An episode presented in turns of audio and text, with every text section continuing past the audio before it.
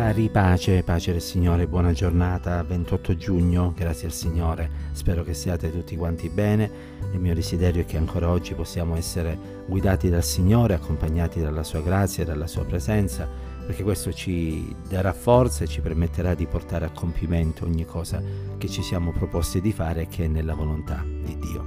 Leggiamo insieme nel libro del profeta Zaccaria, capitolo 3, vi invito a seguire insieme a me la, la, lettura del verso 2, dove è scritto che il Signore disse a Satana, ti sgridi il Signore, Satana, ti sgridi il Signore che ha scelto Gerusalemme, non è forse costui un tizzone strampato, strappato dal fuoco? Il profeta Zaccaria ebbe alcune visioni mh, dalle quali comprese che Dio voleva riabilitare e benedire il popolo di Israele. E mh, questa visione, che viene descritta al capitolo 3, Giosuè, il sommo sacerdote, che viene accusato da parte di Satana, eh, rappresenta in modo figurato tutto il popolo giudeo. Eh, l'intervento del Signore in difesa di eh, Giosuè eh, è qualcosa che ci edifica ci consola in questa mattina perché nello sgridare eh, Satana il Signore afferma alcune cose molto importanti. Innanzitutto mh, quello che notiamo è che il Signore eh, è, mm, è colui che aveva scelto Gerusalemme come dimora della sua presenza.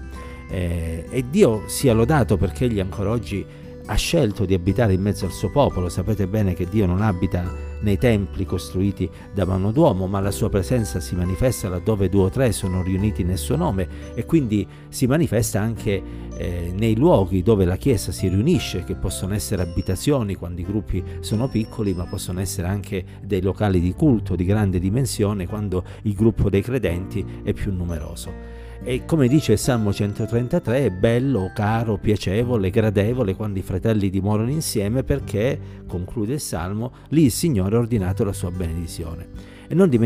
non dimentichiamo mai il fatto che eh, il Signore eh, è colui che ha scelto di manifestarsi in mezzo alla sua Chiesa e il Signore ha scelto di spandere i suoi doni sulla sua Chiesa affinché il corpo sia edificato e ha dato i ministeri affinché la sua Chiesa raggiunga la statura perfetta di Cristo. E quindi eh, per noi il luogo dove ci riuniamo non è semplicemente una sorta di santuario, ma è qualcosa di diverso e anche qualcosa di più. È un luogo dove eh, ci piace ritrovarci per cantare le lodi di Dio, per pregare insieme il Signore e per celebrare colui che ci ha talmente amati da dare il suo figlio per la nostra salvezza e per osannare il figlio di Dio che si è appunto immolato sulla croce al nostro posto. Non solo, mm, notiamo come Zaccaria, eh, o meglio il Signore per bocca di Zaccaria, definisce Giosuè come un tizzone strappato dal fuoco. Un tizzone è un carbone che arde, che è destinato a consumarsi, che eh, inesorabilmente si avvia verso l'autodistruzione. Eh, e questo ci ricorda quella che è la condizione di ogni uomo. Tutti quanti noi per natura eh, saremmo destinati alla condanna eterna e nessuno di noi è capace di salvarsi da solo, nessuno di noi riesce a fermare eh, l'opera del peccato che deturpa eh, la vita di ognuno di noi. Ma Dio sia lodato perché il Signore è intervenuto per mezzo di Gesù Cristo e ha dato a tutti quelli che hanno creduto non solo il diritto di essere chiamati figli di Dio, ma anche una nuova natura, in quanto siamo uomini nuovi, eh, rivestiti della giustizia di Cristo e camminiamo in novità di vita, quindi in un modo diverso da prima. Siamo stati strappati eh, dal fuoco eterno, cioè il Signore ci ha tirato fuori da quell'inesorabile condanna a cui eravamo sottoposti.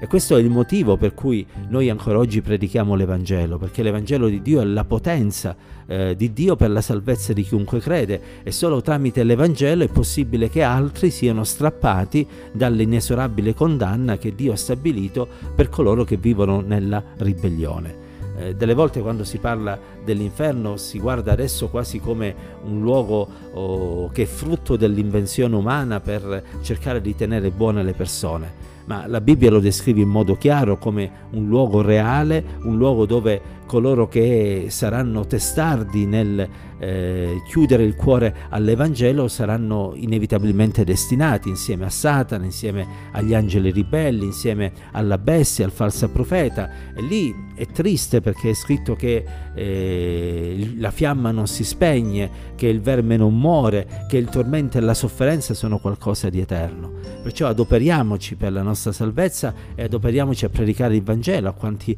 ancora non lo conoscono, affinché anche loro siano dei tizzoni strappati dal fuoco. Il fuoco del Signore è un fuoco sacro che eh, infiamma la vita delle persone, ma il fuoco dell'inferno è un fuoco devastante che porta soltanto oh, dolore e sconforto in quelli che vi finiranno. E Dio ci dia grazia in questi ultimi giorni della pazienza di Dio di vivere una vita sempre più aggrappata al Signore per poter eh, essere certi che siamo in Cristo e che stiamo vivendo nella sua grazia. Questo ci permetterà un giorno di comparire davanti a Dio e di essere certi di passare dalla morte alla vita senza essere sottoposti al giudizio, perché non c'è più alcuna condanna per quelli che sono in Cristo Gesù. E non dimentichiamoci di quanti ancora vivono nelle vie del peccato, perché hanno la necessità di ascoltare l'Evangelo per poter credere anche loro Oh, certo la salvezza è personale, ognuno deve fare una scelta, ma noi sta il dovere di proclamare la verità di Dio affinché altri possano venire a salvezza e altri possano unirsi a noi nel celebrare il nome di Dio nella casa del Signore ed essere insieme a noi benedetti e consolati. La pace, la grazia, l'amore, la presenza e la benedizione eh, dell'Eterno ci accompagnano ancora oggi. Dio ci benedica insieme.